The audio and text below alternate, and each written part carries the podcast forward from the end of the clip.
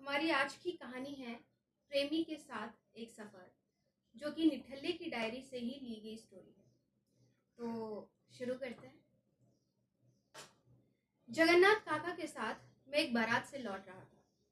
एक डब्बे में बारातियों ने कब्जा कर लिया था। काका ने मुझसे कहा, अगर अपना भला चाहते हो तो दूसरे डब्बे में बैठो। बाराती से ज़्यादा बर्बर जानवर कोई नहीं होता। ऐसे जानवर से हमेशा दूर रहना चाहिए। लौटती बारात बहुत खतरनाक होती है। उसकी दाढ़ में लड़की वाले का खून लग जाता है और वो रास्ते में जिस तिस पर पड़ती है। कहीं झगड़ा हो गया तो हम दोनों भी उनके साथ पिटेंगे। हमने सोने के डब्बे में बैठने की जगह ले ली। सामने की बेंच पर एक वृद्धा, एक जवान लड़की और एक जवान आदमी बैठे थे। काका उन तीनों को ध्यान से देख रहे थे। मैंने बात शुरू करने के लिए कहा, काका, अमेरिका उत्तरी वियतनाम पर बमबारी बंद नहीं कर रहा है। काका ने ध्यान नहीं दिया। थोड़ी देर बाद मैंने फिर कहा, हमारे देश में जो आंदोलन चल रहा है, उसके बारे में आपकी क्या राय है? वो बोले, जरा चुप रहो। वो उन तीनों मुसाफिरों को ध्यान से देख रहे थे। कुछ मिनट बाद बोले आयुष्मान, तुम मुझे अंतरराष्ट्रीय और राष्ट्रीय समस्याओं में फंसा रहे थे। मेरे सामने जो समस्या है, उसे तो पहले सुलझाओ। बताओ, वो युवक वृद्धा का कौन है? मैंने कहा लड़का मालूम होता है, बड़ी सेवा कर रहा है तब से। काका बोले नहीं, ये लड़का नहीं हो सकता। ये सेवा तो बुढ़िया की करता है, पर सेवा की मान्यता का रिकॉर्ड लड़की की आँखों में खोजता है। ये लड़की का प्रेमी है। ठीक प्रेमी भी नहीं, प्रेमी होने की राह पर है।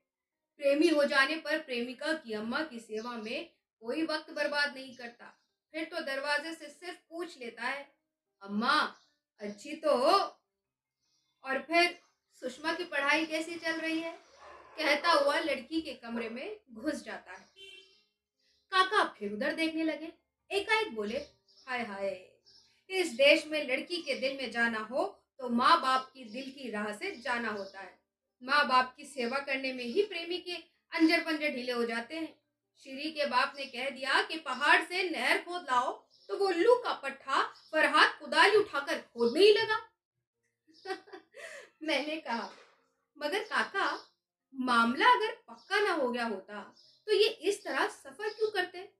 पहले से कुछ तय मालूम होता है। काका ने कहा, नहीं, इस जवान की गहरी पहचान इनसे पहले से नहीं है। कभी कभार आना जाना होता होगा। बुढ़िया इससे बाज़ार से सामान मंगवाती होगी और लड़की भी ऊन का नमूना देकर बाज़ार से भाव पूछवा लेती होगी। बस, अभी बेचारा प्रभाव डालने की स्थिति में ही है। सोचा होगा, अगर इस सफ़र में वो काम पूरा कर डालेगा। रेल में दस बारह घंटे लड़की का साथ रहे तो दस साल का काम पूरा होता है। एक दिन का सफ़र एक ज़िंदगी के बराबर होता है। ज़िंदगी में रोज रोज पढ़ने वाले सारे काम सफ़र में होते हैं और उम्मीदवार अपनी पूरी योग्यता जता सकता है। काका की बात सही थी। वो तब से जता रहा था। उसने खिड़की ठीक खोल दी थी, पंखे का रुख वृद्धा की तरफ़ कर दिया था, दो बर्थों पर बिस्तर खोलकर बिछा दिए थे पानी भरकर ले आया था। उसने कुली को पैसे दिए थे तो ऊपर से दस पैसे और दे दिए। कहा था, ले, दस पैसे और ले जा, गरीब आदमी है। उसने शायद लड़की को ये बताया कि वो बड़ा उदार है। वो दो तीन पत्रिकाएँ ले आया। सबके ऊपर फिल्मी पत्रिका रखकर लड़की को पुलिंदा दे दिया। फिल्मी पत्रिका के कवर पर एक जोड़े का चित्र था। प्रेमी प्रेमिका का हाथ अपने हाथ में लिया था। लड़की ने पत्रिका ले ली और उन्हें पलटने लगी। काका ने मेरे कान में कहा, देखा, वो फिल्मी पत्रिका और वो चित्र, वो उसे सुझा रहा है कि अपना भी ऐसा ही हो जाएगा। तो अच्छा रहेगा ना? मैं उन लोगों की तरफ़ देखने लगा। काका ने कहा, आयुष्मान, तुम उन लोगों को इस तरह लगातार मत देखो। ये बुरा माना जाएगा। मुझे ही देखने दो। बुज़ुर्ग का खास प्रिविलेज विशेष हक है कि किसी भी औरत को घूरा जा सकता है और कोई बुरा नहीं मानता। सफेदी की आड़ में हम बूढ़े वो सब कर सकते हैं जिसे करने की तुम जवानों की हिम्मत नहीं होती। प्रेमी पान ले आया था। उसने पान का पत्ता बुढ़िया की तरफ़ बढ़ाया। बुढ़िया ने दो पान ले लिए। उसने पत्ता लड़की की तरफ़ बढ़ाया। उसने भी एक पान ले लिया। वो आशावान हो गया। वृद्धा के लिए वो तमाकू लाना भूल गया था। वो डिब्बे से उतरा और पान वाले से तमाकू लेकर चलती गाड़ी में चढ़ गया। वृद्धा को तमाकू दी तो उसने चिंता जताई। भाड़ में जाती तमाकू तो चलती गाड़ी में चढ़ा। तो मुझे बड़ा डर लग रहा था बेटा। उसने जवाब दिया तो क्या हुआ? आगे न जाने कहाँ तमाकू मिलती? वृद्धा ने कहा हाँ बेटा, बिना तमाकू मेरा चलता ही नहीं है। पान पत्ते जैसा बेस्वाद लगता है। पर तू इस तरह चलती गाड़ी में मत चढ़ा कर हाँ? लड़के ने लड़की की तरफ़ प्यार से देखा। ने कान में कहा, देखो, वो उससे कह रहा है कि तुम्हारे लिए मैं खूब तेज गाड़ी से उतरकर चढ़ सकता हूँ। मैं बहादुर हूँ और प्राणों को हमेशा हथेली पर लेकर चलता हूँ। इतने में डिब्बे का टीसी आया और वो उससे अंग्रेज़ी में अपनी बर्थ के लिए बहस करने लगा। बट आई टोल्ड यू काका ने कहा। देखो, अंग्रेज़ी में उसे डांट रहा था। अभी भी इस देश के नौजवानों को यह ख्याल है कि लड़कियाँ अंग्रेज़ी बोलने वाले से प्यार करती है। क्यों आयुष्मान? अगर ये उस वक्त गाड़ी के नीचे आ जाता तो? मैंने कहा तो क्या? प्रेम में बलिदान तो होता ही है। काका ने कहा, पर ये प्रेम में बलिदान कहाँ होता? वो तो बुढ़िया की तमाकू के लिए जान दे देता। इस देश के युवकों को प्रेम में मरना भी तो नहीं आता। प्रेम में मरेंगे तो घिनापन से। मरते किसी और कारण से हैं, मगर सोचते हैं कि प्रेम में मर रहे हैं। अच्छा बताओ, अब ये क्या करेगा? मैंने कहा, अब ये चैन खींचकर बताएगा, बुढ़िया का शॉल खिड़की से फेंक देगा और चैन खींच देगा। काका ने कहा, नहीं, और सोचो। मैंने कहा तो सब मुसाफिरों को पैसा बांटेगा। काका ने कहा, नहीं, उदारता तो वो कुली को दस पैसे देकर जता चुका है। मैंने और सोचकर कहा तो वो गाना गाकर सुनाएगा। काका हंसे, कहने लगे, नहीं, गाने वाला टाइप नहीं है ये। तुम्हें प्रेमियों के बारे में कुछ नहीं मालूम। मैं तो चेहरा देखकर बता सकता हूँ कि वो कब से प्रेम कर रहा है, किस स्टेज पर है और आगे क्या करने वाला है। मैंने कहा तो आप ही बताइए, वो क्या करेगा? काका ने कहा, अब ये किसी से लड़ बैठेगा। कोमलता जता चुका, अब कठोरता जताएगा।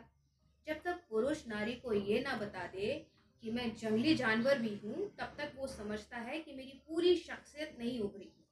ये अब किसी से ऐसे मुसाफिर की तलाश करेगा जो उससे कमज़ोर हो, उससे किसी बहाने लड़ पड़ेगा। होशियार हो जाओ, इसके शिकार हम भी हो सकते हैं। मैंने कहा, अगर वो हम पर हाथ उठाएगा तो हम भी उसे, काका ने कहा, नहीं उसे पलटकर मारने से वो लड़की की नज़र से गिर जाएगा। प्रेम भंग करना बड़ा पाप है। मैंने कहा, मगर अजनबी के हाथ से पिट जाना क्या अच्छा है? काका ने कहा, मेरा ख्याल है, ऐसी सूरत में हम पिटे जैसे तो लगे, मगर चोट ना ऐसी कोशिश करनी चाहिए।